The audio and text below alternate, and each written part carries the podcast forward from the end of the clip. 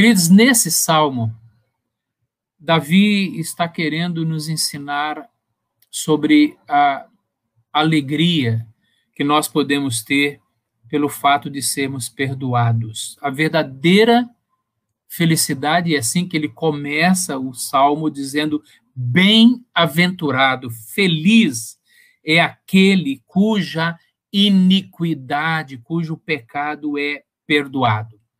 E é interessante Davi falar disso aqui, ah, mostrar para nós de que há uma felicidade, uma alegria na questão do perdão.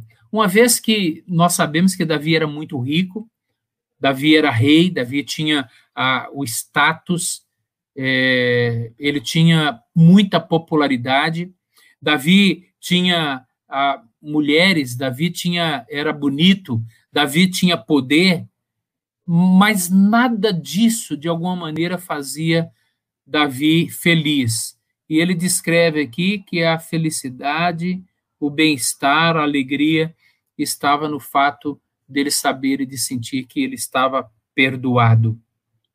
Nós conhecemos o contexto é, que levou Davi a escrever esse salmo. E o contexto está lá no segundo livro de Samuel, lá nos capítulos ah, onze, doze do segundo livro de Samuel, onde ele... Ah, Samuel deixa ali registrado para nós, o profeta deixa registrado para nós a, a história que aconteceu com Davi, que o levou à transgressão, que levou a fazer escolhas, e escolhas erradas, é, que trouxe é, várias consequências desagradáveis para Davi.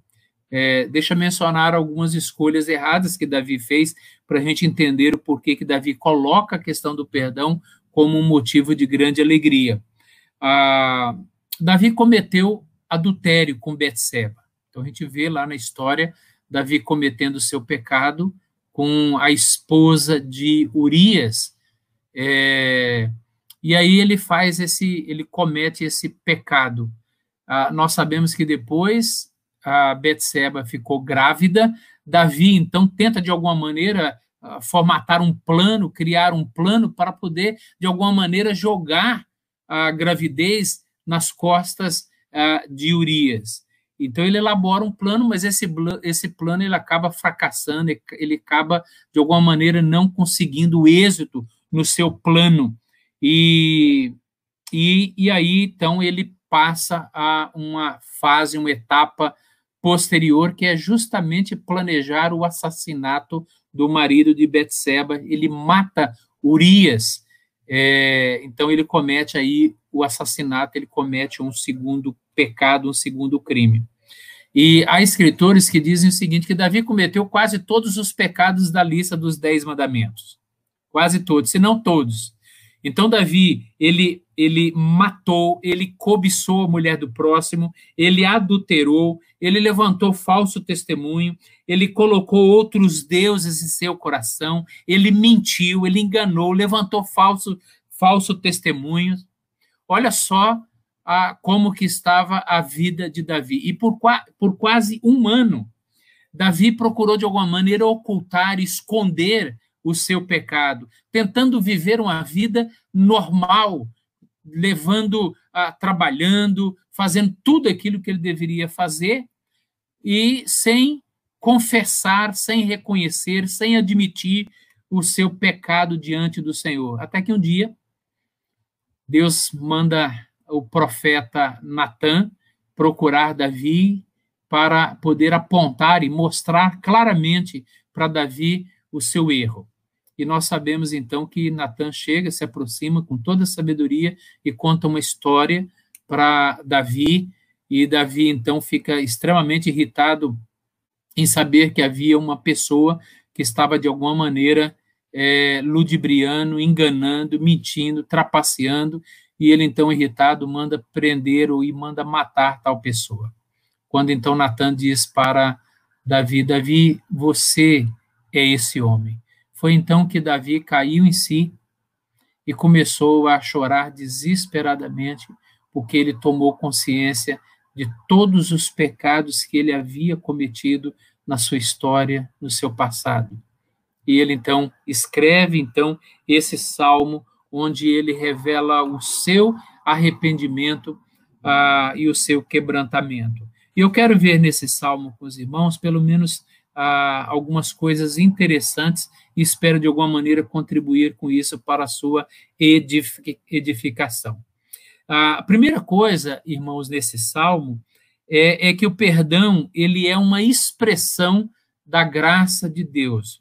Veja comigo, ah, nos versos um e dois, ah, os verbos que Davi se utiliza para falar a respeito do perdão. E ele diz assim, é, bem-aventurado aquele cuja iniquidade é perdoada, cujo pecado é coberto, não é? E, e a quem o Senhor não atribui iniquidade. Então, o primeiro verbo que aparece é quando ele diz cuja iniquidade é perdoada ou cuja iniquidade é removida. Então, ele, Davi está dizendo aqui nos versos um e dois que o, a graça de Deus na nossa vida se expressa no perdão, que é removido, que é coberto e que não nos é atribuído. Então, rapidamente, primeiro ele diz que o pecado é removido. É, a ideia de remover é a ideia de levar para longe, é a ideia de levar para bem longe de nós. Ah, o Senhor afasta de nós as nossas transgressões. Essa ideia de remover, essa ideia de perdoar. Ele diz também que o pecado ele é coberto. É a ideia de que o cristão ele é coberto na justiça de Cristo, pelo manto de Cristo, pela obra de Cristo. Então, essa ideia de cobrir, de cobrir, é a ideia de que é, é, o nosso pecado ele já está, de alguma maneira, debaixo da cobertura de Cristo. Ele foi, de alguma maneira, é, calafetado. E é interessante, e isso pode ser precioso para nós, que essa palavra que Davi usa aqui, ah, que o nosso pecado é coberto, é a mesma palavra que aparece lá em Gênesis, no capítulo seis, verso catorze, quando diz que a arca estava sendo calafetada, a arca estava sendo coberta. E lá em Gênesis, quando há aquela calefação, ou seja, quando a, a, a arca estava sendo calafetada, Ah, isso era para que as águas do dilúvio e da destruição não estivessem penetrando a arca. Então, quando Davi usa esse, esse termo aqui, ele está dizendo, olha, bem-aventurado é o homem que, de alguma maneira, foi a sua vida foi coberta, foi calafetada, e agora a ira da justiça e do juízo de Deus não acessa mais a sua vida, não penetra mais a sua vida. Então, nós estamos protegidos, nós estamos escondidos em Cristo, nós estamos cobertos em Cristo.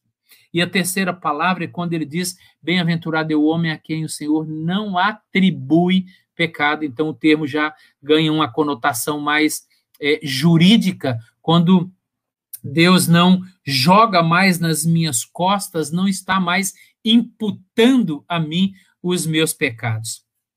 Queridos, todos nós erramos, todos nós falhamos na nossa vida, todos nós cometemos as nossas transgressões. E quantas e quantas pessoas vivem machucadas por causa de um passado, por causa de um passado, seja ele presente ou remoto.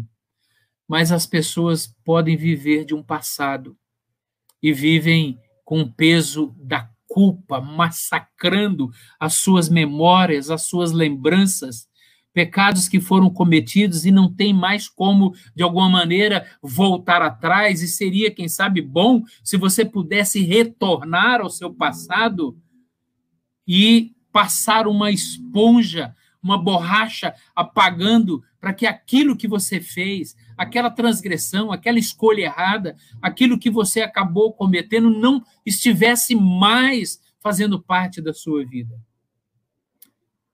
Mas eu e você não precisamos voltar ao passado, porque Cristo, ele já fez isso por nós.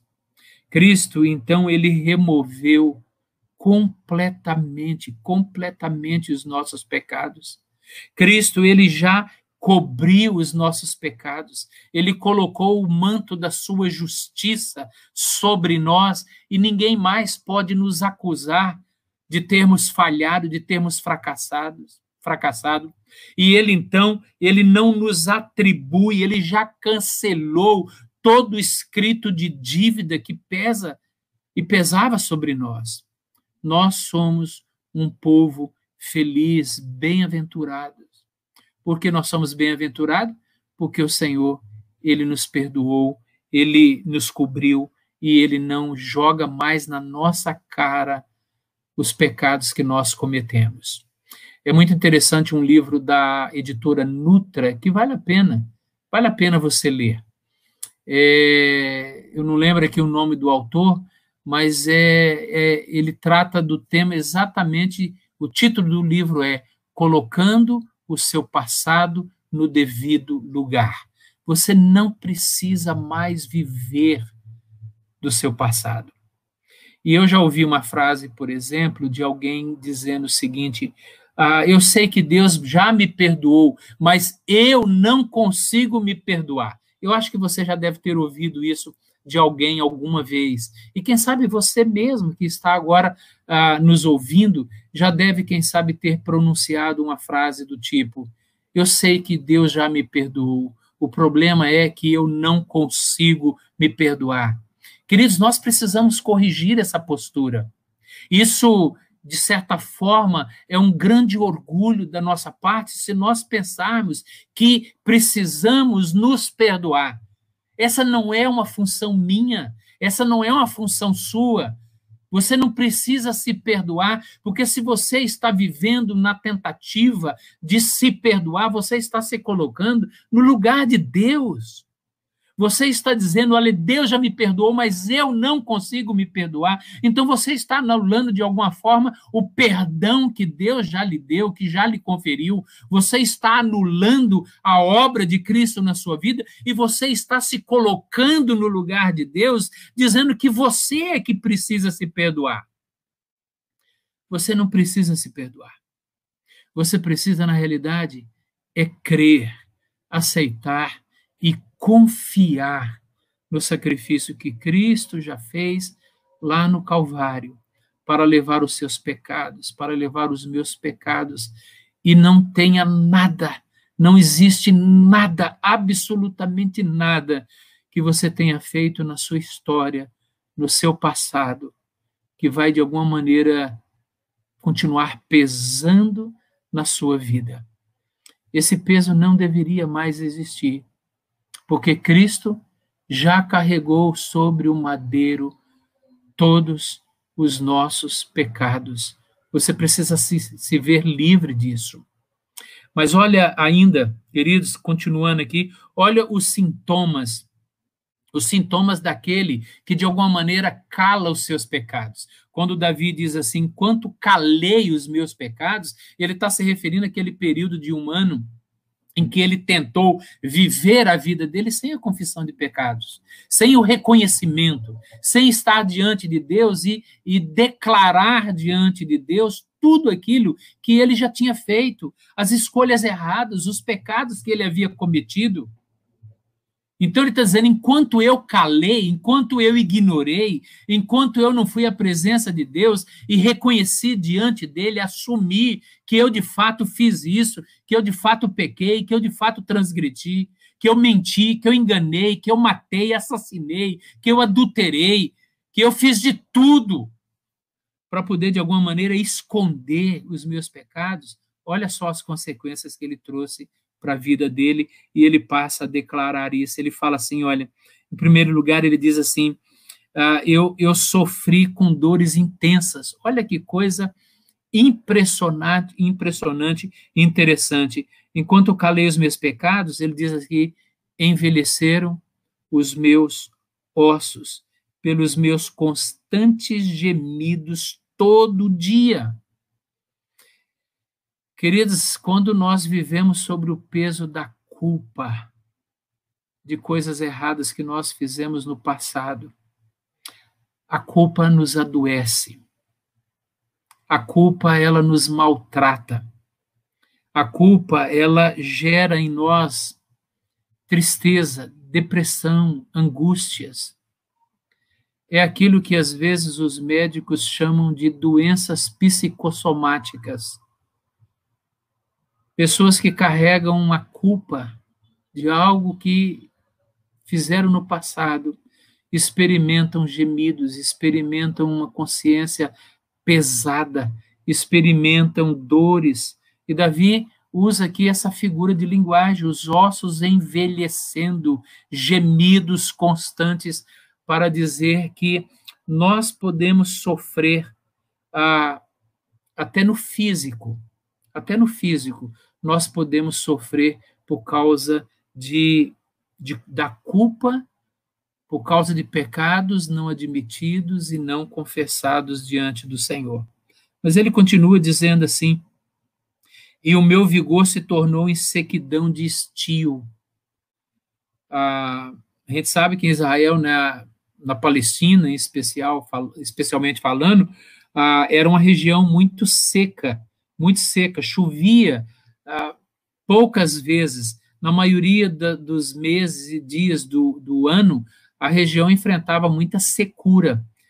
É, e aí, então, Davi está dizendo aqui: enquanto eu calei os meus pecados, eu perdi todo o vigor espiritual, não havia mais vigor, dinamismo. A minha vida, o meu vigor se tornou numa sequidão de estiagem, de estio, não chove mais na minha vida, a graça de Deus não está sendo derramada sobre mim, eu não sinto, não pressinto, eu de alguma maneira não estou vivendo as alegrias da vida cristã, porque eu estou tentando esconder os meus pecados. Irmãos, vida cristã seca é sinal de, da falta da água da vida, que é Jesus Cristo. Água que traz vida, que sedenta, água que de alguma maneira tira a nossa sede espiritual. Nós nos alimentamos, nós somos é, dessedentados em Cristo Jesus, mas quando nós encobrimos, fazemos questão de esconder os nossos pecados, a gente sofre com isso. A nossa vida cristã fica oca, fica vazia, nós perdemos a paixão, nós perdemos o interesse pelas coisas de Deus. Por isso que ele diz aqui que ele perdeu o vigor espiritual.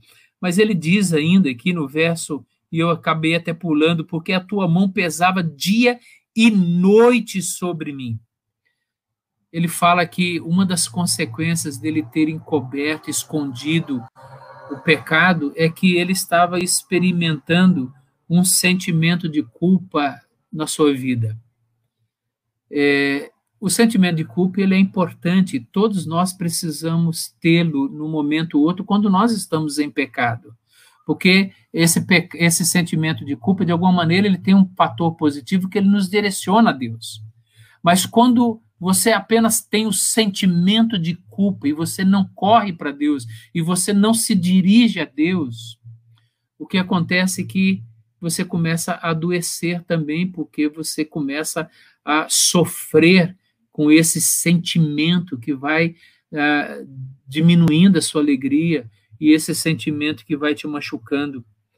A mão de Deus, a mão de Deus é, sobre a nossa vida, deve ser uma mão para nos abençoar, para nos abençoar, e não para nos punir, não para trazer inquietação. Então, quando você sente a mão de Deus sobre a sua vida e trazendo inquietação, perturbação, então é sinal de que você tem alguma coisa que você precisa conversar com Deus e abrir o seu coração para Ele. E se você consegue viver em pecado e ainda assim você viver em paz, isso significa que alguma coisa está muito errada na sua vida. Porque cristão em pecado, ele não tem paz. Ele tem um sentimento de culpa que o leva aos pés do seu Salvador. E a terceira coisa que eu queria compartilhar com os irmãos que está nesse texto, a primeira é que o perdão é a expressão da graça de Deus, o segundo é os sintomas de quem acaba escondendo e calando os seus pecados, mas a terceira coisa que Davi nos ensina aqui a partir do verso cinco, são os benefícios que eu e você podemos colher por causa da confissão. Veja que no verso vinte e cinco ele toma uma decisão. Confessei-te então o meu pecado, e a minha iniquidade não mais ocultei. Disse, confessarei ao Senhor as minhas transgressões. E aí diz o texto, e tu perdoaste a iniquidade do meu pecado. Queridos, que coisa maravilhosa que eu e você podemos desfrutar quando nós podemos ir à presença de Deus e falar com Ele, entrar mesmo na presença dEle e poder assim confessar a Deus as nossas transgressões. Davi tomou essa decisão, e aí vem o seguinte, na sequência ele diz assim, é, sendo assim, todo homem piedoso te fará súplicas em tempo de poder encontrar-te. Olha só que coisa preciosa, nós podemos desfrutar da comunhão com Deus, quando nós confessamos. Ao invés de fugir de Deus, nós fugimos para Ele.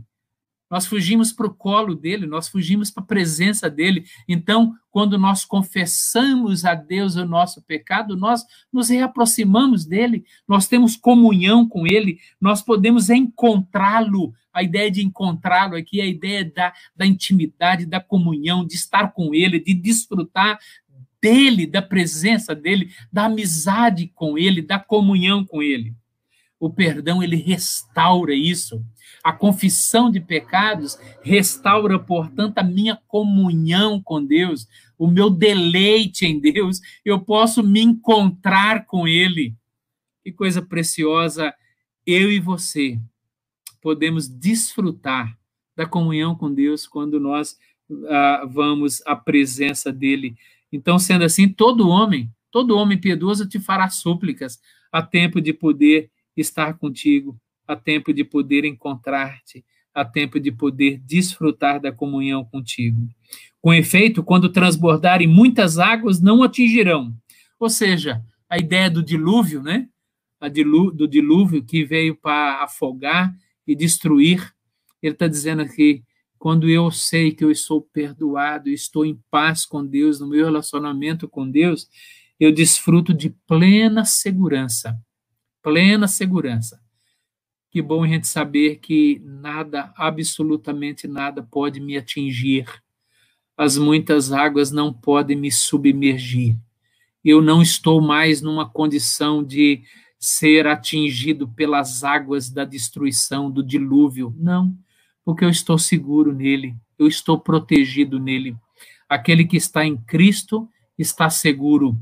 Não existe nenhuma condenação para aqueles que estão em Cristo Jesus. Plena segurança, plena segurança. E ele diz ainda, tu és o meu esconderijo, tu me preservas da tribulação e me cercas de alegres cantos de livramento. Outra coisa que nós experimentamos quando nós temos essa convicção do perdão, de que nós estamos perdoados, é, é a ideia que Davi traz aqui, é de que, de alguma maneira, eu sou preservado na tribulação, e mesmo assim, quando eu estou na tribulação, a minha alma ela não fica angustiada, mas eu estou protegido, eu, Deus me cerca de alegres cantos de livramento. Que coisa impressionante nós podemos desfrutar. Instruir-te-ei, te ensinarei o caminho que deves seguir, e sob as minhas vistas te darei conselho. E interessante que depois ele diz assim, não seja como o cavalo ou a mula, sem entendimento, aos quais com freios e cabrestos são dominados. De outra sorte não te obedecem. Irmãos, eh, cristãos que pecam, desobedecem a Deus eh, e não confessam seus pecados, não procuram de alguma maneira a confessar, se arrepender e colocar a vida no prumo, são pessoas que vivem como animais, sem, que precisam eh, ser duramente dirigidos pelos freios, quando Deus pode dirigir a nossa vida, mostrar caminhos, dar a direção. Irmão, se há uma coisa que o pecado faz na nossa vida para estragar a gente, é fazer com que você perca toda a sabedoria na direção do dia de amanhã. Você não consegue ter sabedoria em tomar decisões. Você não percebe que Deus está dirigindo a sua vida. É isso que ele está dizendo. Que Deus está dizendo, Davi, eu vou te instruir, eu vou te ensinar, eu vou te mostrar caminhos e sob as minhas vistas você vai caminhar. Então, Deus está dizendo que uma, Davi está dizendo aqui, que uma das, da, dos benefícios de você confessar a Deus e não esconder mais os seus pecados é o fato de que se o pecado cega, se o pecado ele obscurece a sua visão, impedindo que você enxergue lá na frente, evitando que você tome decisões sábias, Davi aqui está dizendo que quando eu restabeleço a minha comunhão com Deus, Deus me dá direção, Deus me dá orientação, e eu então sigo a minha caminhada sob as vistas dele. Crente em desobediência, crente que vive em pecado, ele é, é dirigido a, por Deus como um dono dirige o seu, os seus animais, com cabrestos, de maneira muito dura. É óbvio que eu e você não queremos isso. Eu e você não queremos ser dirigidos dessa forma. Nós não queremos ser disciplinados, tratados duramente, mas nós queremos ser tratados como um pai trata o seu filho, conduzindo, dirigindo. Então nós precisamos, ah, ao invés de estarmos cegos por causa do pecado, o perdão ele restabelece a nossa visão e nos mostra o caminho certo que nós devemos seguir. E ele termina, então, dizendo, muito sofrimento terá que sofrer, é, é, curtir o ímpio, mas o que confia no Senhor, a misericórdia o assistirá. Então, aquele que decide manter uma vida ímpia vai ter que curtir muito sofrimento, vai ter que bater a cabeça, vai ter que, de alguma maneira, apanhar muito. É isso que Davi está dizendo. É isso que Deus está dizendo. Mas aquele que confia no Senhor, a misericórdia dele o assistirá. E ele termina, irmãos, da mesma forma como ele começou. Alegrai-vos no Senhor, regozijai-vos ao justo, exultai-vos, exultai vós todos que sois retos de coração.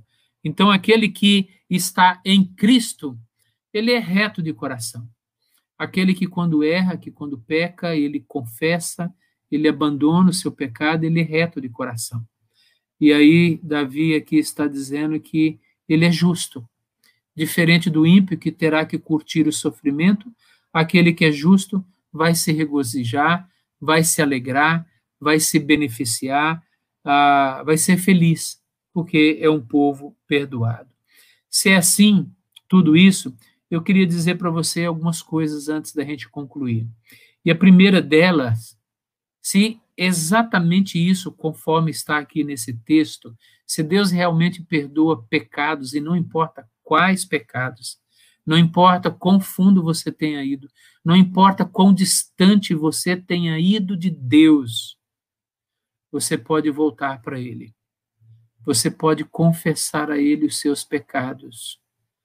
E Deus está pronto para ouvir a sua confissão e receber você como um pai que se compadece do filho. Assim Deus se compadece daquele que se arrepende dos seus pecados. Então, meu querido, não, não adie mais a sua confissão. Não adie mais estar na presença de Deus e acertar as contas com Ele. Abra o seu coração. Diga o que, que está lhe perturbando. Diga que, o que, que você fez no passado. Quais foram as escolhas erradas que você fez. Vá à presença de Deus. E confesse a Ele. Confesse ele ainda hoje. Busque o Senhor enquanto se pode achar. Busque o Senhor, abra o seu coração. Não importa, não importa quão longe você tenha ido, quão você tem se afastado dele. Hoje é tempo de você buscar o Senhor e se refugiar nele e poder ter o benefício do perdão. Segunda coisa que eu queria dizer para terminar aqui é que apenas em Deus nós vamos estar plenamente seguros. Eu disse no começo que Davi era rico, que Davi era rei, Davi tinha posição, Davi tinha poderes, Davi podia mandar, soltar e prender, Davi tinha status, Davi era conhecido. Mas Davi estava sofrendo de uma tristeza e de uma angústia tão grande. Isso porque, queridos, só em Deus nós podemos, de fato, ser plenamente seguros. Não existem pessoas, por mais que tenham, se ela não está bem com Deus, ela ainda será uma pessoa assim infeliz. Pecado Pecado só gera satisfação passageira, momentânea. Então, não sei, talvez você que está nos ouvindo e nos assistindo nessa noite pode ter se afastado de Deus por causa de alguns pecados que você achou que valeria a pena e começou a correr atrás disso, abandonou os caminhos do Senhor. E por causa disso você tem sofrido a falta de comunhão com Deus. Talvez você não consiga mais colocar a sua cabeça no travesseiro e dormir em paz, porque sabe que tem algo que você precisa acertar, que você não está indo pelo caminho certo. Davi pensou que poderia ter Betseba. Naquele momento, Davi disse para ele mesmo, eu preciso ter essa mulher, porque essa mulher, de fato, vai me fazer feliz. E ele teve Betseba. Mas quantas consequências ruins Davi trouxe para a vida dele, porque de alguma maneira ele cedeu por um momento, achando que no pecado ele poderia ser feliz. E preste bem atenção no que eu vou repetir aqui. Pecado, ele só gera satisfação por um curto espaço de tempo, mas as consequências, o preço que você tem que pagar por buscar satisfação momentânea é muito grande. É muito grande. Portanto, é, só Deus vai poder dar para você a verdadeira satisfação, a verdadeira alegria. Volte-se para Deus. Volte-se para Cristo ainda hoje. Abandone aquilo que está gerando em você essa satisfação momentânea. E volte para ele. Volte para Deus, que é rico em perdoar. Ele está com os braços abertos para poder te receber. E a terceira aplicação que eu gostaria de deixar para você nessa noite é de que, é, como um pai que ama você, Deus está pronto a orientar você na sua caminhada pela vida. Deus quer dar orientação. Você não sente que às vezes está perdido, desorientado, sem saber para onde ir, que decisão tomar, que escolha tomar? Você não sente às vezes que a sua vida está meio bagunçada, que você, é, de alguma maneira, precisa de uma orientação segura? Deus está dizendo aqui, olha, eu vou te instruir e vou te ensinar pelo caminho que você deve seguir. E sob as minhas vistas, eu te darei conselho, mas não seja como um cavalo ou como uma mula, que, sem, que só obedece com freios e cabrestos. De outra sorte, eles não conseguem obedecer. Não seja uma pessoa rebelde, não seja uma pessoa desobediente. Creia que Deus está pronto para lhe orientar e direcionar a sua vida. Confie nele. E aí, então, eu quero perguntar, como é que está a sua vida hoje? Como é que tem sido a sua caminhada com Deus? Como é que foi o seu passado? Você ainda está vivendo do seu passado? O passado e os erros cometidos, eles ainda continuam, de alguma maneira, atormentando você. Hoje, você aprendeu que há um caminho muito fácil e um caminho muito simples para você se ver livre do passado. E esse caminho de um passado pecaminoso, doloroso, sofrido por causa das escolhas erradas que você fez. Hoje, você pode ir à presença de Deus, confessar a Ele o que você fez, pedir perdão, se arrepender, se quebrantar na presença dEle. Porque se confessarmos os nossos pecados, Ele é fiel e justo para nos perdoar e nos purificar de todos os nossos pecados. Que Deus assim abençoe a sua vida. Eu quero orar e logo em seguida eu passo para o Carlos aqui cantar mais duas músicas é, para louvor do Senhor. Pai querido, o Senhor sabe daqueles que estão nos acompanhando nessa noite. O Senhor conhece a vida, conhece o coração, conhece a história, conhece os dramas, conhece os pecados, os desvios. Mas hoje à noite aqui nós aprendemos através da experiência de Davi, que não vale a pena acalentar pecados, não vale a pena esconder, e que o melhor caminho é ir à tua presença e conversar contigo e desabafar diante do Senhor e expor diante do Senhor, confessando, admitindo tudo aquilo que temos feito e que não tem agradado ao Senhor. E, Pai, restabelece a nossa alegria, a alegria da salvação, alegria de saber que nós somos um povo perdoado, um povo salvo pelo Senhor. Ajude, ajuda cada um de nós nessa noite. Derrama sobre nós o bálsamo do perdão, a alegria do perdão, a convicção, a bênção de saber que nós estamos em Cristo e que fomos por Ele plenamente perdoados. Assim nós oramos em nome de Jesus. Amém.